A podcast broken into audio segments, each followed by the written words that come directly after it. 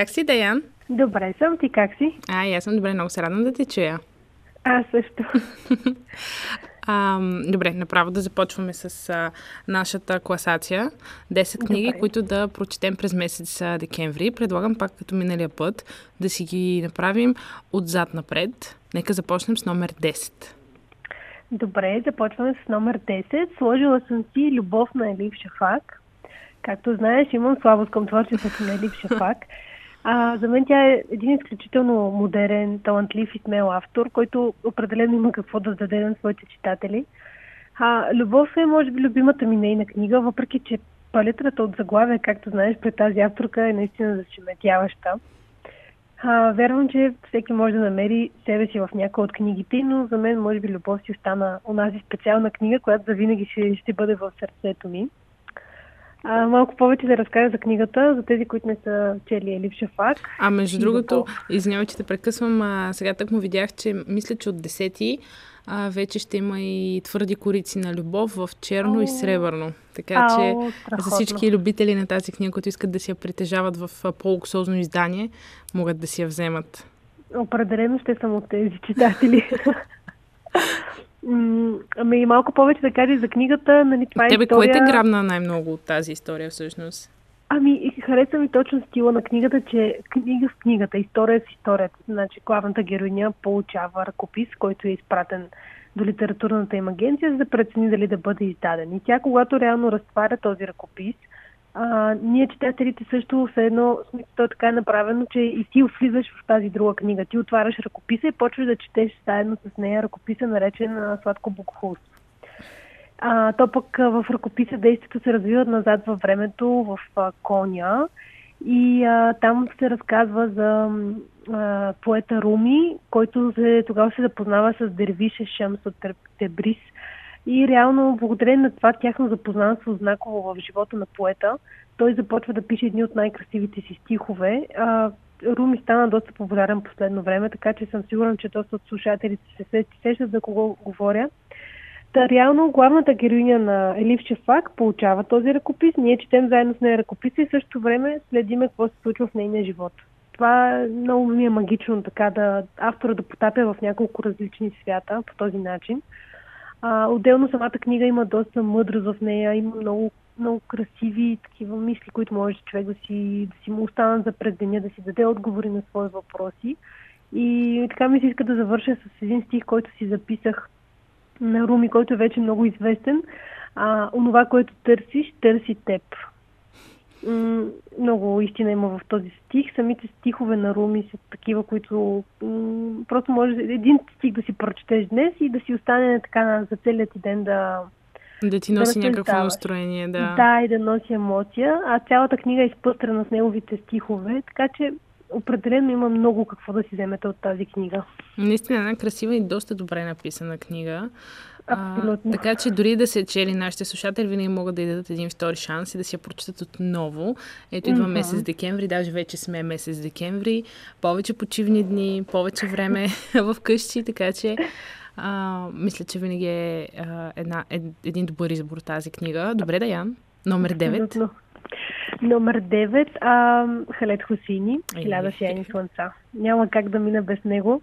А, това е една от книгите, които ще помня за винаги автора е вдъхновен или по-скоро разтърсен от войната в Афганистан. Той започва да пише а, тази книга. Има и няколко в тази посока, но аз за мен любимата ми е хиляди, хиляди сияни слънца, затова за нея ще говоря сега.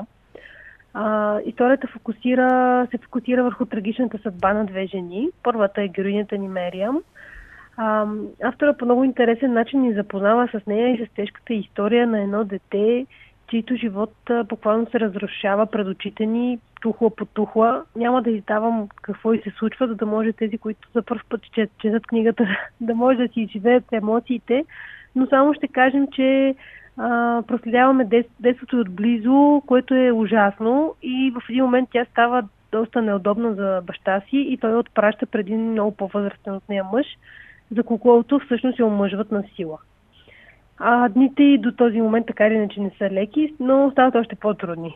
И какво прави автора? Момента, в който така емоционален пик стигаме, в смисъл читателя чете и преживява изключително силно емоциите на Мериел, а, вече има такъв един емоционален пик и хоп, той спира точно там в този върх и отива от среща от другата страна на улицата, за да ни а, разкаже историята на друга жена, на друго момиче, Лейла. Аз си спомням, че тогава много му се подразних на автора, тъй като емоциите, които изживяваш с Мериам са толкова силни, ти ставаш като едно цяло с нея и не искаш да, не искаш да спира. А, но какво се случва, когато вече се преместваме от среща от другата страна на улицата и така той ни въвежда в един нов, чисто нов герой, чисто нов живот. А, лека по лека Лейла така м- извоюва нашето сърце читателско, а, докато завихря нещата и при нея стига един друг символичен пик и в този момент вече той събира двете жени под един Преплита ги, да. Преплита ги точно. И история, историята вече, голямата история, започва от този момент нататък. Ам, за мен това е една от най-бруталните книги на автора, защото той е описал много отблизо лицето на войната. Много отблизо... Ам... Отношението към жената, може би. Отношението към жената, точно така. А, за мен имаше едни сцени, в които нали, виждаш как а, любимите ти хора издъхват пред очите ти. Така, такива, така са описани сцените. Ам, това е много тежко и го описал изключително реалистично, така че да си го представиш. И някакси след тази книга ам, оценяваш повече това, което имаш, някакси те карат да си преоцениш живота. Аз ако трябва да бъда искрена, дори на финала на книгата си поплаках. И аз също. Даже да ти кажа, когато я прочетох, бях толкова зашеметена от историята, отидох при баща ми и ми казах, боже, каква книга прочетох, трябва да я видиш. И почнах да му разказвам подробно едно по едно по едно и той много не изглеждаше заинтригуван човека, но ме изслуша. И след една година се случи така, че да я прочете. Цялата ми книга е подчертавана от него. нали, най-силните моменти си ги е подчертавал отстрани, е писал тук. Много ми беше мъчно, тук ми стана тежко. И тя се превърна една, и за него една от любимите му книги след това. Абсолютно, тя даже се е превърна в един дневник на вашите емоции, минавайки през нея. да, нещо такова се получи.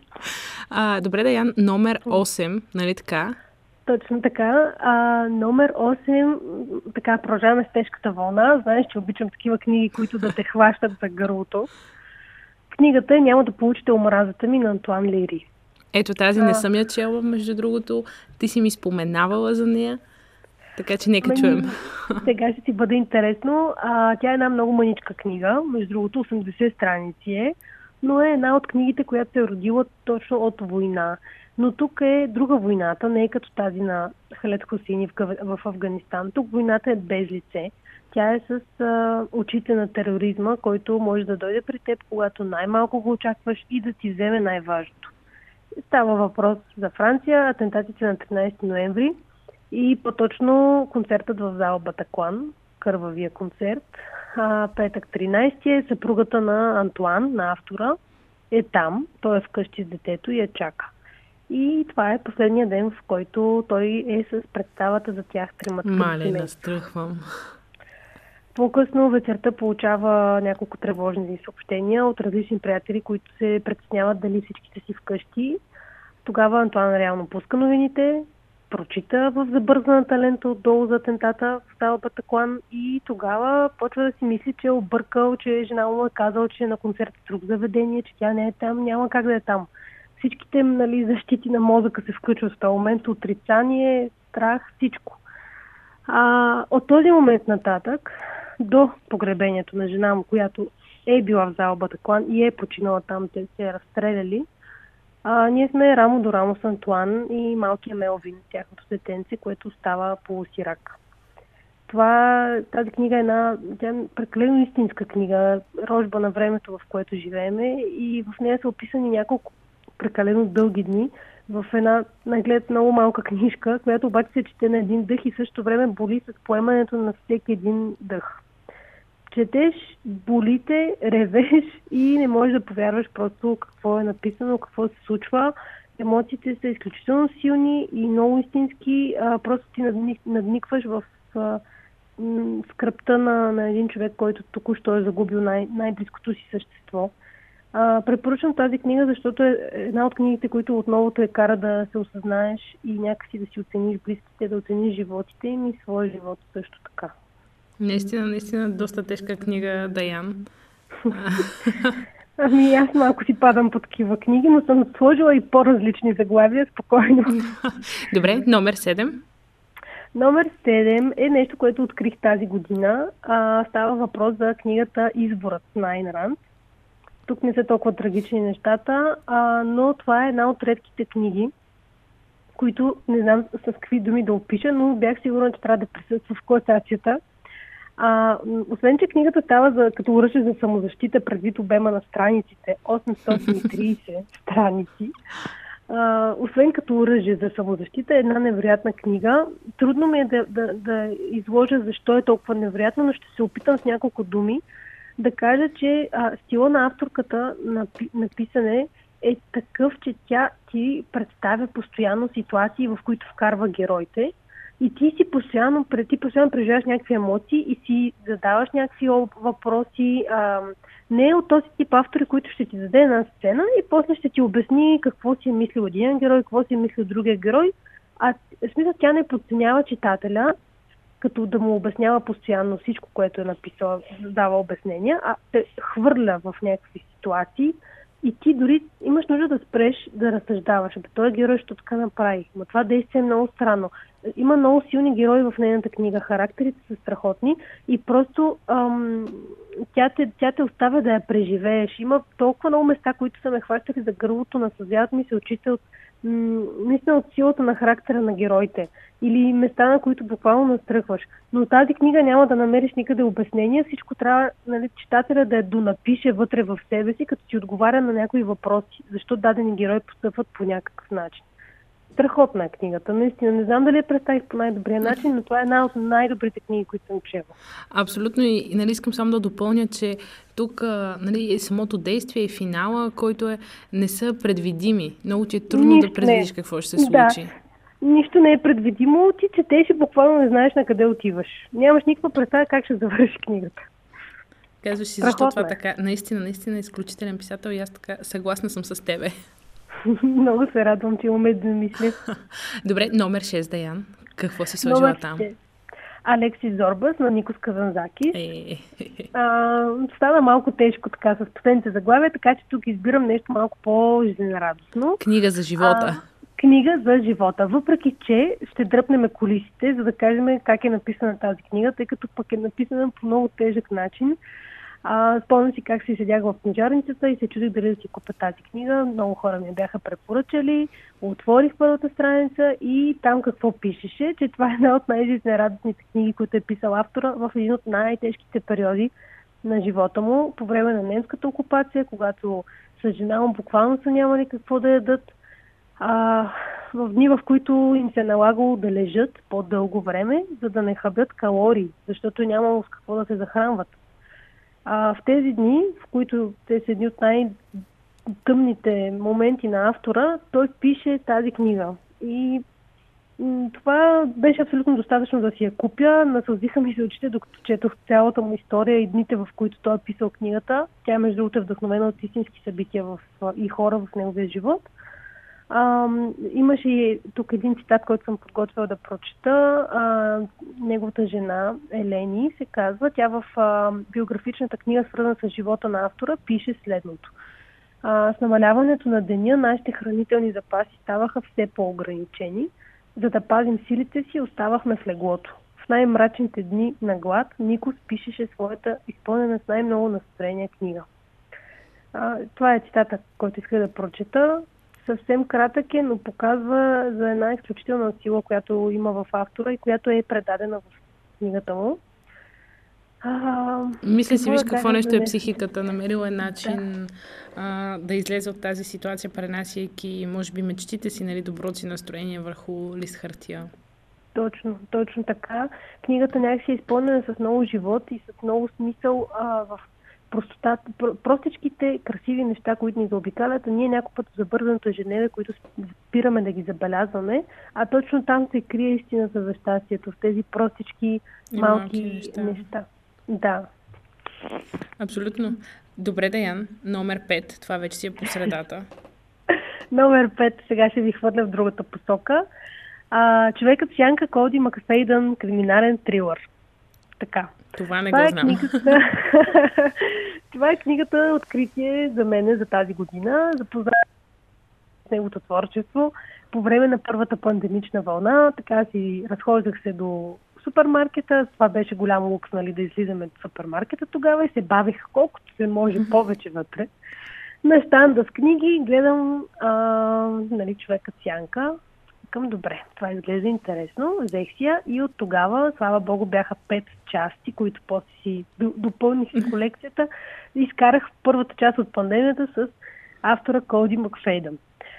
Сега, за мен е човека Сянка като първа книга и съвета ми, ако някой реши да чете тази поредица, да почне от първата книга, е една от най- най-добрите му от петте. Бих описала книгата като смразяваща разходка из дебрите на Ада. А, защо? Това е а, така поредицата, свързана с специален агент Смолки Барет и нейния екип, които преследват най- най-опасните серийни убийци на Земята. В първата част м- от поредицата ние заварваме Смолки Барет в притихналия и дом, чудейки се дали да се самоубие или не, след като последният убиец, който е преследвала, е погнал нея и семейството й, нахул е от тях, измъчвал я заедно с съпруга й, Накрая го убива пред очите й, убива дъщеря й, дъщеря им и докато се забавлява с остатъка от смолки и гори дубки по тялото и с запалена цигара, тя някакси успява да се измъкне да го убие, но остава нали, празнотата от а, загубата на нейните близки и от това нейната вина, че заради нейната кариера тя загубва нейните хора, които обича. И се чуди дали има смисъл да продължи. Така започва книгата, докато не се обажат от службата да й съобщят за нейна приятелка от детството, която е убита. И до тялото е оставено послание за самата Смолки. Убиецът я предизвиква да го погне, защото иска да бъде преследван от най-добрия агент, който познава. Бонусът към студеното тяло на приятелката и бележката с посланията за Смолки е вързаното за трупа на майката живо дете, нейното детенце е вързано и е останало цели три дни така вързано за майка си, преди полицията да ги намери. Това е единственото, което ще кажа. Мисля, че Wow. е абсолютно достатъчно. Доста, да. между другото, да, е интересен, забавен роман. Всъщност не, не мога да кажа забавен интересен роман, а, който наистина ни трилва.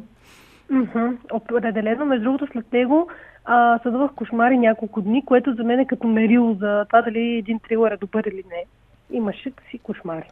Значи си заслужава. Аз и без това си търся, между другото, наскоро добър такъв филм, но ето ти препоръчваш книга, така че ще те послушам. И филми могат да ти препоръчам, но ще ти го защото а, сега сме на тема за книги, но имам и какво да ти препоръчам като филми. Това е за една друга класация. Да, когато решиш, готова съм. Добре, номер 4. Вече се изкачваме нагоре. Трябва да е нещо много специално. Да, доста е специално. А, това е на един български автор, предполагам го знаеш, на Виктор Пасков, любимата ми балада за Георг Хених. А, това е, как да кажа, една книга, тя е топла като човешко сърце. Разтваря се в ръцете, докато я държиш. Разголва се, за да ти потопти и да ти разкаже своята история или по-скоро историята на дядо Хених, дядото с най-добрите очи и най-добрата душа. А, трудно ми е да говоря за тази книга и ми е трудно да описвам. Даже ми е неудобно да я препоръчвам. Струва ми се, че всеки трябва да я прочете. Тя е една от тези редки книги, които просто трябва да се предават от ръка на ръка с думите прочетия. И нищо повече. А, балада за Георг Хеник м- мисля, че няма нужда от реклама, просто защото той е едно да се опитва да рекламираш живота. А, оставаш с усещането, че страниците оживяват в ръцете ти и колкото и да е мъничка на пръв поглед, тази книга носи цялата топлина и чистота на плещите си. Буквално четеш и плачеш от красота и от човешката добрина, онази непоисканата, в която е в най-чистия си вид. А, книгата започва скромно, после без да се усетиш когато е понесла към дъното, докато накрая не те изведе навън и нагоре, по-пречистен, по-истински, по-обичащ и след тази книга искаш да си по-добър човек. Много топло представяне на книгата. Тя си е такава, заслужава си. Добре, номер три. Вече навлизаме в челната тройка. Да, специалната тройка а, реших тази класация да е малко по-различна и предвид времената, в които в момента живееме, да дам книга, която е за съзнанието. Тъй като в момента така навсякъде ни бомбандират от новини, радио, телевизия, разговори между нали, нашите близки, се има страх, болест, смърт, всякакви такива негативни неща, а, които малко или много подсъзнанието запечатва. То е доста чувствително и се влияе от всичко, което влиза в нас, в нашия ум.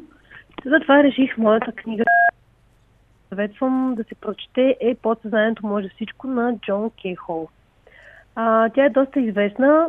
М- по принцип е хубаво да си я препрочитаме от време на време. Аз поне така правя, когато усетя, че съм позагубила пътя. Дава доста храна за размисъл и при това положителна храна за размисъл. А, подсъзнанието може всичко. Аз я приемам като книга-инструмент в нашите ръце, чрез която ние събуждаме твореца на живота. Ние творим пред това всеки ден, но чрез осмислене на процеса. Това прави тази книга. Ам, как да кажа, тя дава една много хубава посока и ни припомня а, техники, с които да сме тук и сега, да внимаваме какво си пожелаваме и а, да придърпаме нещата, които искаме да ни се случват а, по-бързо, да се случат в живота ни. Така че това е една от книгите, които мисля, че е редно сега да си припомниме, да попрочетеме, да си правим ни кратки визуализации, които да ни зареждат положително, тъй като всичко около нас в момента малко или много е паникьосано и изпълнено с негативни емоции. И точно пък според мен всичко е въпрос на майнсет, на настройка, на това как гледаш на света. И може би този тип книги затова си толкова полезни. Да, между другото, всеки може да си избере, разбира се, дали да мисли положително или негативно, но ам, и аз съм на своето мнение, че е въпрос на, на гледна точка на майндсет, но все пак предвид все повече заливащата информация, е хубаво да имаме някакви скрити козове в джоба и мисля, че подсъзнанието може всичко е такова кошче. Добре, чудесно. Номер две. Тук вече има напрежение. А, напрежение. А, отново ще те изненадам. А, така, изстрелих си по-тежките заглавия в началото. Тук искам отново да дам някакъв, а, някаква храна за размисъл. Книгата е Живот с нулев отпадък в България на Блашка Димитрова. Чудесно. А, тази, тази година попаднах на нейната книга. Много съм доволна от съветите, които прочетох вътре, за това как да подобриме нашата най-важна връзка с природата. А, Блашка разказва за своя път в тази посока, почвайки от нейните най-първи стъпки. Това, което ми допадна в книгата е, че даде изключително много съвети и то в най-различни посоки, как да подобриме а, нашия живот, в, в, пак казвам така, природосъобразно, като съветите бяха представени от най-лесните към най-трудните, за да може всеки да прецени и така да, да тества себе си. А, едни от най-лесните, нали, от първите точки бяха примерно да замениме нейлоновите трубички с платнени, за да може хем да спестяваме пари, хем да спестяваме нейлон, да не използваме нейлон. А, да пиеме вода, примерно в стъклени бутилки, не в пластмасови, смисъл да си имаме бутилка, която си я зареждаме с вода. Така, примерно, към вредните емисии, които се отделят във водата, хем не си, навън като сме, не си купуваме вода, а си носиме от вкъщи. А, имаше и третия съвет от тези най-първите стъпки, да пиеме кафето си в чаша от вкъщи, вместо да си взимаме кафе отвън, в смисъл в пластмасова или картонена, която горе-долу до след един час ще е в коша за буклук. Ам, много интересни бяха съветите вдига завесата и с а, темата с разделното изхвърляне на буклука, какво е компост, как да компостираме и още много интересни съвети за така замисъл за една прекрасна посока да заздравиме нашата връзка с природата. Дори да не правиш всички съвети, тъй като някои от тях наистина бяха доста сложни, дори едно-две неща да промениш в своето ежедневие, изключително е вдъхновяващо и е страхотно начало в една по-осъзната така връзка с природата. Ми докато се замисли всеки ден, като промениш по нещо малко и те се случват нещата. Абсолютно, точно така. Добре, Даян, номер едно, последната книга от нашата класация. Тарададам, чувам музиката. А, на първо място реших да сложа магията на подреждането на Мари Кондо. Е, чудесно. Защо, защо реших да я сложа? Защото имаме сега много време в къщи и мисля, че ще е много подходящо време да си пренаредиме нашето пространство. А, какво, какво може да намерите в тази книга? Доста хора е свързват основно с гъването на дрехи, нали, в гардероба, как да си оправим дрехите, но книгата е за цялостното ни пространство в къщи, един наръчник как да пренаредиме и изчистим всичко около нас, така че да е, остане само, да ни носи само красиви и хармонични чувства това, което е останало в къщи. А, книгата започва с прочистване на пространството, да изчистим и изхвърлим ненужните неща, като а, стари, щупени вещи или пък подаръци, които ни носят хубави емоции или неща, които вече са си, в смисъл, да, дали са си нашия принос в живота и вече не стават за нищо.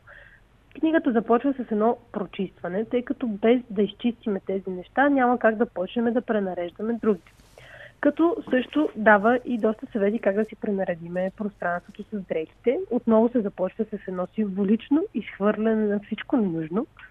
А, след това вече се започва да се подрежда, като дава много съвети как да подредиме дрехите си, така че да може по-дълго време да останат подредени, тъй като всички знаем как отделяме цял ден, оправяме си гардероба и после два дни, като вадиме от най-долната купчинка нещо и цялата купчина се разваля с дрехи, падат и става пак за подреждане. Аз мога да кажа, че откакто прочетох тази книга и използвах нали, по-голямата част от съветите, не ми се е налагало повече да си подреждам гардероба. Никога. Просто перя дрехите, сгъвам ги, както тя дава и ни съвети много хубаво да се сгъват. Сгъвам ги по този начин, прибирам си дрехите и повече не ми се е налагало да подреждам, което ми спестява изключително много време и съм запалила почти всички около мен си сгъват така дрехите. Та, реално книгата ще ни научи как да си подредиме, да си прочистим пространство, после да го подредиме и как да го поддържаме така, че да ни носи прекрасни емоции в дълъг период напред.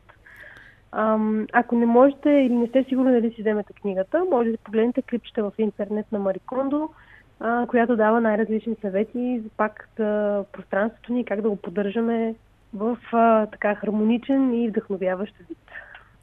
Даян, благодаря ти много, че подготви тази класация специално за слушателите на Радио София и ти желая всичко хубаво. Весели празници! На теб също, Умира. Благодаря ти и аз за този хубав разговор. Надявам се да ги позапалиме хората да четат. Чао, чао! Чао, чао!